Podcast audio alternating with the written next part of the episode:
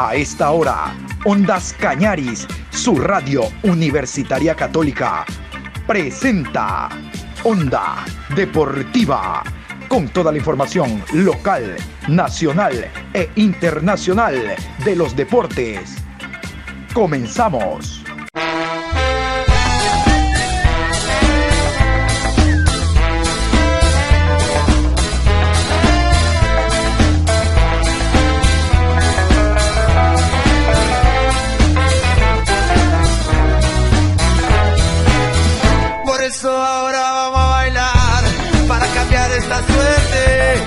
Sabemos gambetear para ausentar la muerte. Vamos a bailar para cambiar esta suerte. Si sabemos gambetear para ausentar la muerte. Hola, buenos días Patricio, ¿cómo está usted? Esperando bien de salud, usted y su familia, los oyentes de Onda Deportiva a través de Ondas Cañaris en este martes 27, programa 721 a lo largo del día. Hoy habrá partidos de Copa Libertadores donde están inmersos clubes ecuatorianos, ya hablaremos de aquello. Quiero iniciar destacando los trabajos de microciclo que cumplen jugadores en la selección. Hablo en esta ocasión el tema focalizado directamente a los arqueros. El día de ayer lunes, hoy martes y hasta mañana miércoles están trabajando los arqueros Brian Eras del Deportivo Cuenca, José Gabriel Ceballos del conjunto de El Olmedo, Hablamos de Ronald Chávez, arquero del técnico universitario, y Leo Dan Chalá, arquero del conjunto de El Nacional. No han tenido una destacadísima actuación como para ya ser convocados, pero a propósito de la para de campeonato y no está de más de que se los observe de manera eh, directa a través del preparador de arqueros para pensar en una posible convocatoria el día de mañana. Yo tengo mi ranking hablando de esos cuatro arqueros. El primero es José Gabriel Ceballos. Ha hecho un gran ah, año hasta el momento. El anterior también me parece que fue un hombre muy importante en el arco de El Olmedo. Luego está Ronald Chávez, el arquero del técnico universitario. Creo que si ese hombre estuviera en Quito y Guayaquil, sobre todo Quito, mucho más cerca de la selección, hace rato lo hubieran llamado por lo menos a un microciclo en conjunto, es decir, con los jugadores de campo también, no solo los arqueros. Luego Brian Eras, que tiene altas y bajas, realmente más bajas que altas, pero se lo ha convocado. Y a eh, Leodan Chalá, arquero de primera B del conjunto del Nacional. ¿Qué tiene Leodan Chalá? Juventud. Ha ido de menos a más.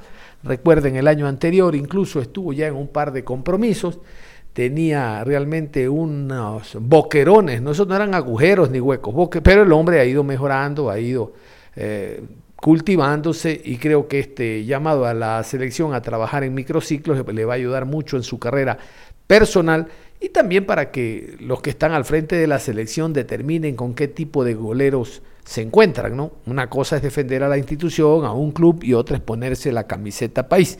Esto siempre lo hemos dicho.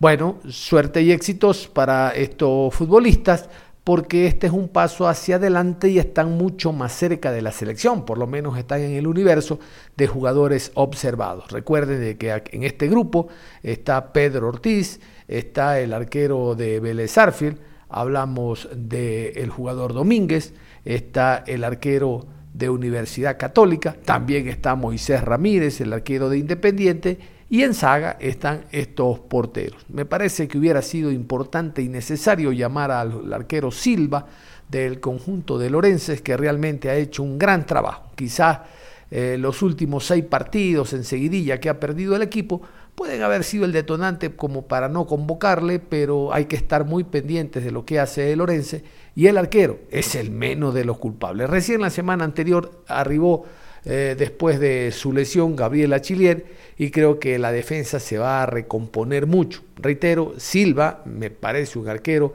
a tomar en cuenta, pero a lo mejor creo yo que más adelante, dependiendo de los resultados que siempre van de la mano con el rendimiento, el director técnico o el grupo humano que trabaja con Gustavo Alfaro le ha de convocar.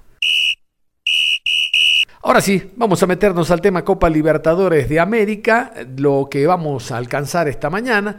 En la tarde vamos a hablar con Renato Paiva desde Brasil, dio una rueda de prensa en torno al partido de hoy, visitante ante el Palmeiras, el flamante campeón de Copa Libertadores de América. Vamos a iniciar con los árbitros y horarios para los partidos del día de hoy. Atención, los árbitros que tiene Independiente del Valle, hay eh, arbitraje colombiano, mientras que los árbitros para el partido de Liga de Quito es arbitraje peruano. Vamos con aquello a continuación. Partido número 59 en la ciudad de Quito, a las 17 horas con 15. Liga Deportiva Universitaria de Quito recibe a Vélez Árbitro central, Diego Aro. Asistente 1, Enrique Pintos. Asistente 2, José Cuevas. Cuarto árbitro, Derlis López. Asesor de árbitros, Juan Albarracín. Partido número 48 en la ciudad de Sao Paulo, por el grupo A. A las 17 horas con 30, Palmeiras recibe a Independiente del Valle. Árbitro central, Roberto Tobar. Línea 1, Cristian Sheyman. Línea 2, Claudio Ríos. Cuarto árbitro, Wilmar Roldán. Asesor de árbitros, Regidelnia Moura. Y bien, dentro de las novedades, eh, contarles que ya está en Guayaquil el equipo del The Strongest, de la mano de un nuevo técnico. Hablamos de el Gustavo Florentín, técnico paraguayo. Él va a conocer recién al plantel, miren ustedes, lo va a conocer, dicen nuestros montubios en la costa, a caballo montado. ¿No? ha tenido la posibilidad, más que el fin de semana, de observarlo in situ en el partido dentro de la Liga Boliviana. De seguro habrá visto videos, pero no es lo mismo. Sobre todo enfrentar a un Barcelona que está descansadito, está Barcelona, para beneficio del cuadro torero, no hubo fútbol el fin de semana, se logró recuperar el jugador Nixon Molina, es decir, el equipo va completo y descansado, esperando de local al equipo de el de Strongest y hablando de técnicos, les cuento de que Ariel Holland, el técnico argentino de El Santos, tampoco va a continuar al frente del eh, cuadro brasileño. Les explico. Boca le ganó al de Strongest, el equipo perdedor afuera. Barcelona le gana al Santos, el equipo perdedor afuera. Pero Holland ha pedido eh, dirigir el último partido que será en Argentina el día de hoy. el día de hoy juega Boca Santos. Entiendo que llegando a Argentina el hombre se queda porque pidió jugar, pidió dirigir ese partido. Vamos por parte, vamos a iniciar con este despacho que nos llega desde Argentina. Allá lo sienten más, a Ariel Holland. Ustedes recuerden que él era entrenador de hockey, los resultados hicieron de que dé el salto de practicar ese deporte, que también es en hierba, a un terreno mucho mayor que es eh, un eh, equipo de fútbol, una cancha de fútbol. Aquí el despacho desde Argentina y el comunicado oficial que dio a conocer el Santos respecto a la salida de Ariel Holland. Ariel Holland ha decidido dar un paso al costado después de 12 partidos como técnico del Santos. Obviamente lo deportivo tiene que ver, 12 encuentros, 5 derrotas, viene de perder en el debut en su casa ante Barcelona de Ecuador en el debut de la Copa, viene de perder el clásico también ante Corinthians. Hubo un límite que, bueno, dijo hasta acá basta el, el argentino que fue las amenazas que recibió ayer tras perder con Corinthians. Aquí el comunicado del Santos, Ariel Holland dimite y dejará de ser el entrenador del Santos. El presidente Andrés Rueda anunció la decisión esta mañana en rueda de prensa. Bueno, y no viaja, ¿eh? No viaja porque se especulaba que quizás podía dirigir mañana ante Boca, pero Andrés Rueda junto con los directivos decidieron que Marcelo Fernández, que es un auxiliar permanente del Santos, sea el entrenador del Peille en la cancha de Boca. Vamos a escuchar a continuación a Andrés Rueda. ¿Quién es Andrés Rueda? Andrés Rueda es el presidente del conjunto del Santos y brindó una rueda de prensa. Les voy a poner la parte más efectiva, la parte donde el directivo habla inicialmente de algo que no entiendo, se da, pero nunca lo voy a llegar a aceptar. Dice que después del partido que perdió el Santos el fin de semana, el Santos perdió su partido el fin de semana eh, eh, y acumula una serie de derrotas, recuerdan ustedes, tanto a nivel de Copa como a nivel del campeonato local. Bueno, dice el directivo que después de este partido, que perdió el Santos con el Curitiba, el, entrenado contra el Corinthians, el, la barra brava ha ido a apretar al técnico. Y eso está bien, dice el directivo, eso está muy bien porque la, la gente siente, la hinchada siente y fueron a hablar con el técnico.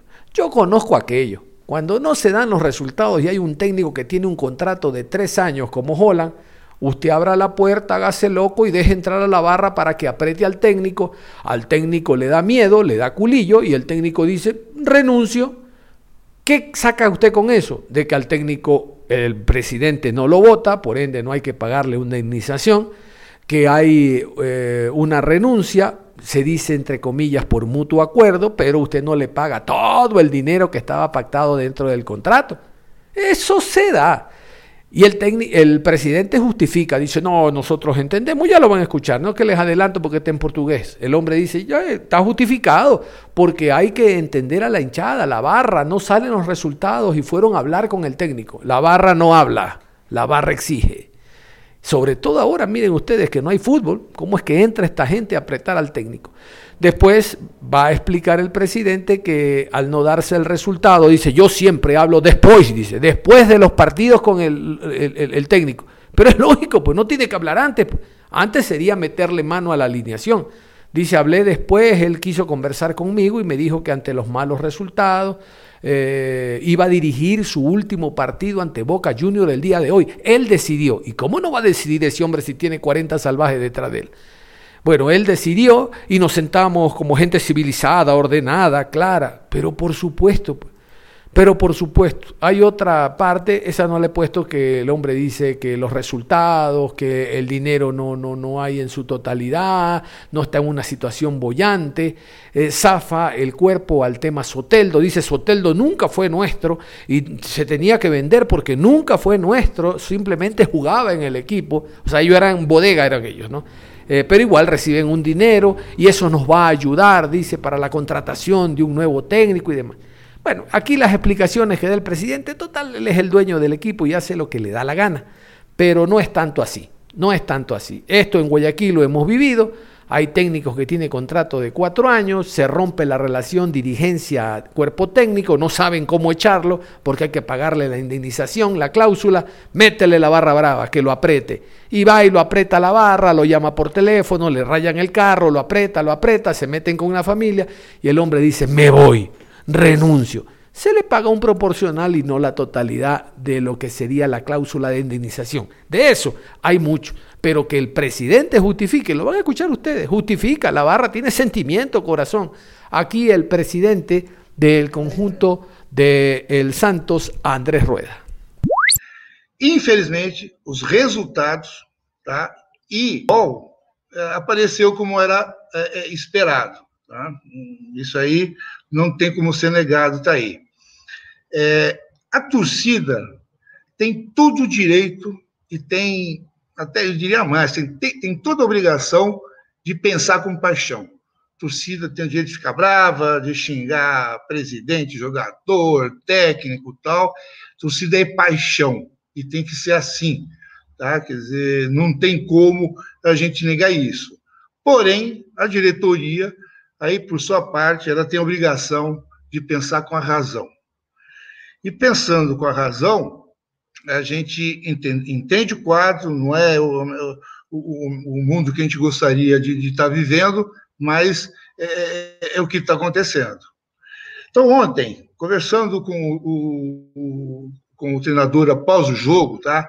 A gente faz sempre depois do jogo, a gente tem troca umas ideias, tá? Do que, que pode ser melhorado, do que pode ser, ser, ser dado melhor é, estrutura, o que, que ele precisa, tá?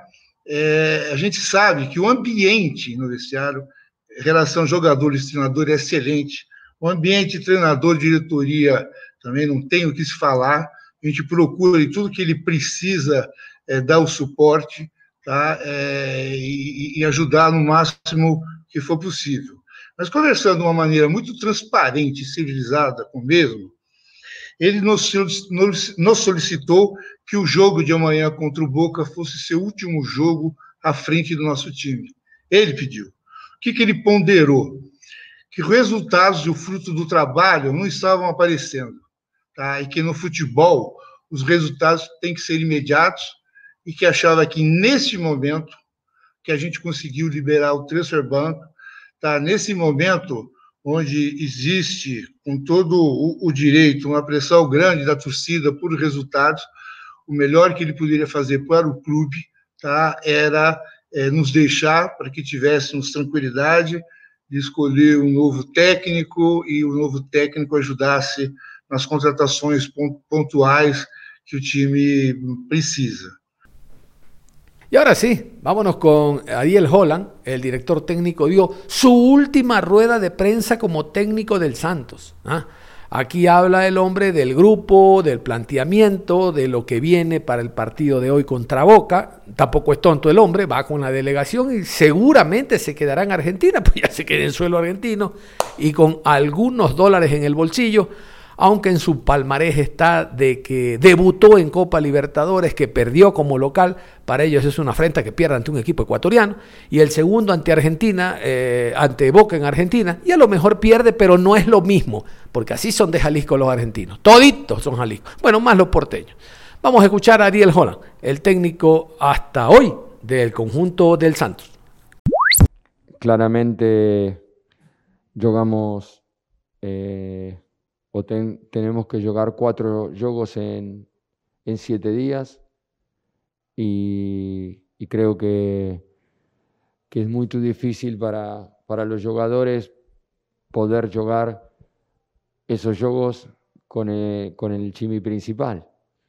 Eh, en Tao, em, y de esos jugadores tenemos a Allison y a Mariño con, con, distintos problemas físicos. Marino está haciendo un esfuerzo muy grande y estamos tratando de que llegue bien para, para el partido con Boca.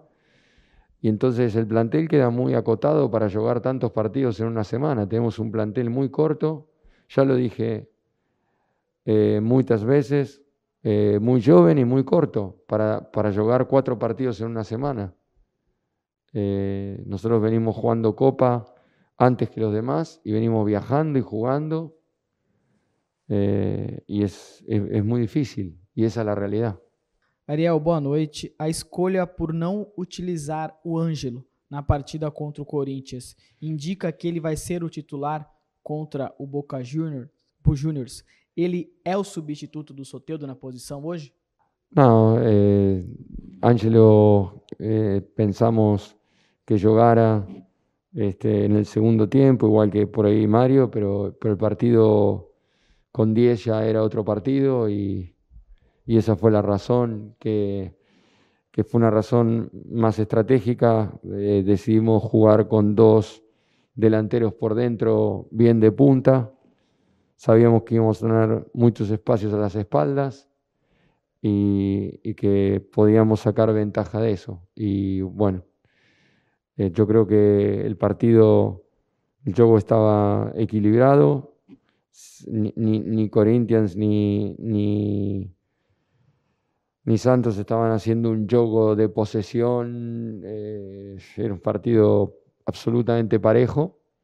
Y bueno, este, pensamos que, que, en el segundo tiempo íbamos a hacer a, a trocar a algunos jugadores y cambiar un poco la estrategia que habíamos planificado también, que habíamos pensado que, que podíamos trocar en el segundo tempo, pero más con la expulsión y los goles já foi outro partido, outro jogo. Ainda que você tenha utilizado um time reserva hoje, como essa derrota diante do Corinthians pode impactar o elenco mentalmente para o jogo decisivo contra o Boca Juniors?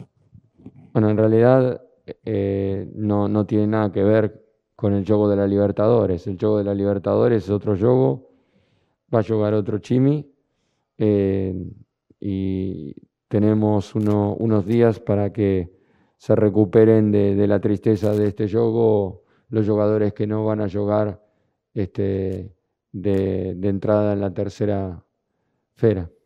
Buenas noches, Ariel. ¿Cuál postura que a gente pode esperar do Santos para a partida de terça-feira, depois dessa sequência de três derrotas seguidas? Eh, bueno, eh, no nos gusta ni a los jugadores, ni a, ni a EU, comisión técnica, todos los que estamos trabajando fuerte día a em, perder. Mas esta es la realidad y tenemos que ser fuertes y, y hacer un gran juego en la cancha de Boca. Professor, apesar da falta de treinamentos, a qualidade técnica do elenco já começa a lhe trazer preocupações? É, é difícil analisar eh, con, con, tantos cambios y tantos jogos. Eh, lógicamente lo que preocupa es, es estar con tantos jogos y, y, tener un plantel muy corto. Ahora se fue Soteldo y, y, bueno, y no es fácil poder hacer todo esto. Ya lo hablamos muchas veces, no tengo mucho más para decir. Hay que trabajar y tratar de, de, de mejorar lo más que podamos.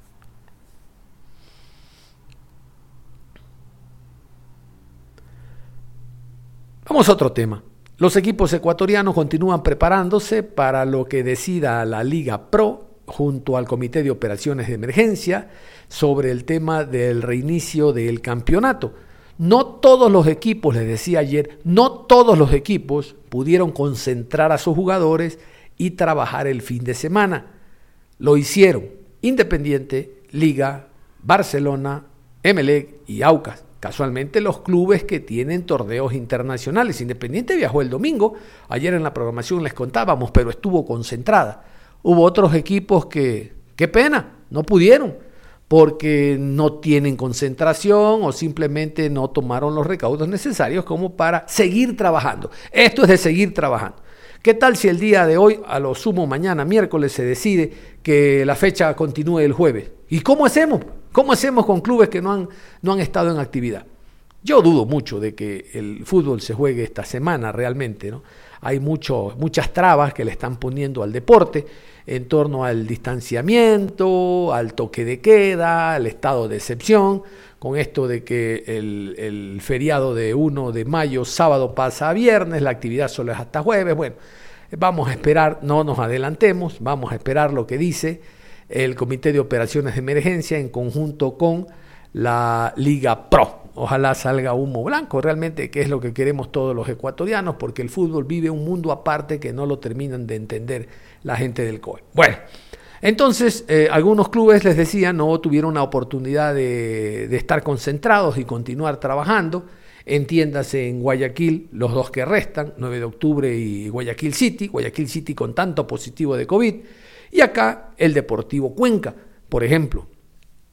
Los clubes zambateños, Macará, Técnico Universitario Muchurruna tampoco pudieron concentrarse, hicieron teletrabajo y todos sabemos que no es lo mismo, hablando de que el fútbol es una actividad física esto no es una escuela, no es un colegio, no es una escuela de chef. Para tienes que ponerle más salsita al arroz, menos. No, no, no. Esto es una cosa diferente.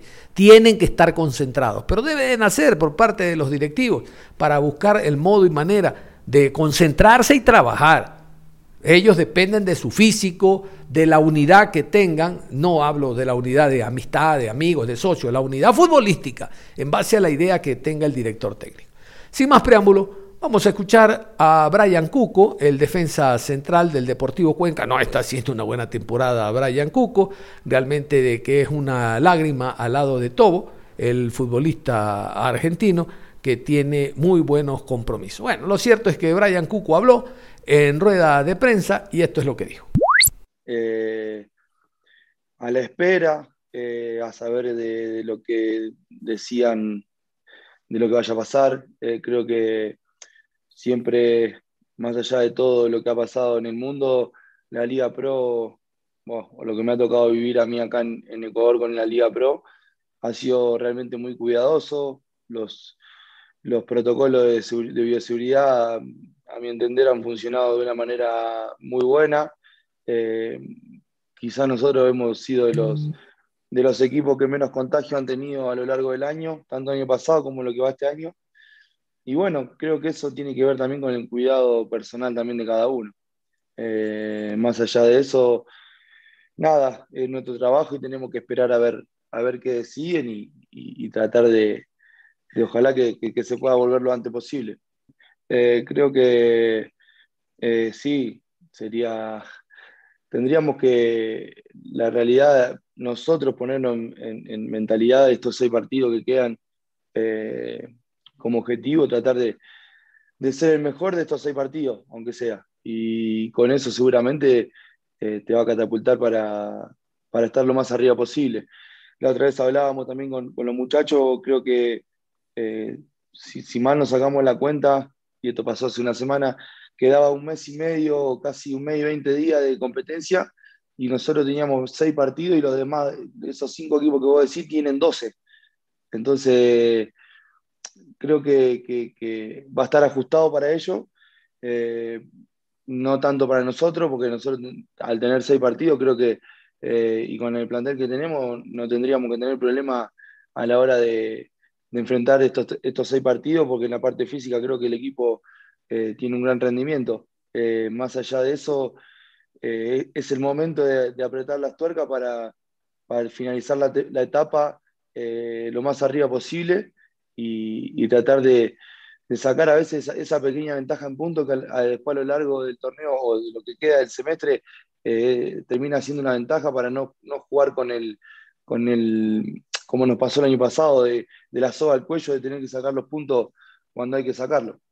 Creo que lo bueno que le podemos sacar a Tapara es que venimos de una derrota y cuando, la, cuando te toca trabajar en la semana durante la derrota no es lo mismo que en la victoria, entonces creo que sirve para, para, para mejorar eh, lo bueno creo que yo venimos haciendo a lo largo de, la etapa, más allá de la última derrota, creo que tenemos que aprender a, saber eh, resolver los partidos eh, cuando el equipo rival también se nos, nos, plantea una forma diferente a lo que nosotros veníamos planeando. Creo que Católica mm, nos planteó otra cosa de lo que nosotros pensábamos y creo que por eso por ahí no pudimos eh, nunca tratar de, entrar en partido, pero bueno, eh, nada, eso, eh, mentalizar al, grupo de, que son seis partidos, que tenemos que ser los mejores de estos seis partidos para tratar de, estar lo más arriba posible. Creo que va a ser una ventaja no jugar en nuestro estadio, lamentablemente decirlo así, porque el piso de la cancha realmente es muy... No está en buenas condiciones, eh, creo que, le falta muchísimo para hacer un, piso de Serie A, sinceramente, y creo que, hoy la verdad que estamos en el debe en ese sentido. Eh, muchas veces hablo con, compañeros o con equipos que vienen a jugar acá y, la verdad que te dicen la cancha está muy mal y realmente te tenés que decir que sí y pedirte disculpas porque eh, a veces no, nos da pena que, el campo de juego esté de una manera tan, tan malo como está. Pero te di, repito, si nos toca salir a jugar afuera, eh, te diría que hasta, hasta por ahí nos viene mejor. Yo creo que lo, primero es la salud, más allá de cualquier cosa, de cualquier eh, que se pueda decir. Eh, más allá de, después de eso, creo que todos los equipos sabemos a qué nos enfrentamos el día de mañana le puede tocar a Cuenca tener 20 contagiados y cuando uno se pone de acuerdo o firma unas cosas para, ver cómo van a ser las reglas con respecto de, cómo se sigue el torneo, eh, creo que eh, no sé si decirte que está bien, eh, pero sí creo que, estaba en lo, legal, porque así, así lo indicaba previo al torneo y por eso también nosotros tanto insistimos o hacemos en el cuidado personal de cada jugador. Y vuelvo a repetir, eh, somos el equipo que menos contagiado ha tenido a lo largo, no solo este año, sino en el anterior, pero también exento a saber de que el día de mañana podemos estar 20 contagiados, esto es así. Perfecto, cerramos la información deportiva a esta hora de la mañana. Reiterar, hoy juega eh, Liga Deportiva Universitaria de Quito a primera hora ante el Palmeiras. Bueno, Palmeiras perdón, Liga Deportiva Universitaria de Quito juega a primera hora ante Vélez Arfield y a segunda hora Palmeiras de local enfrentando a Independiente del Valle. Les decía en el inicio, vamos a hablar de Independiente del Valle porque lo merece el equipo ecuatoriano. En extenso, en la tarde, estamos programando esta rueda de prensa que dio Renato Paiva, también con algunos detalles sobre lo que significan posibles alineaciones y demás en torno a este partido de Copa Libertadores de América. Todos los ecuatorianos estaremos atentos a lo que hagan nuestros representantes el día de hoy. Mañana juega Barcelona, MLE, esa es otra historia. Hoy estamos con Independiente, estamos con Liga de Quito y usted esté siempre con Ondas Cañadis, su radio universitaria católica. Nosotros nos abrimos un momento en el tema deportivo, usted continúe con nuestra señal porque la buena música es el denominador común todas las mañanas de nuestra emisora. Hasta la tarde, un abrazo.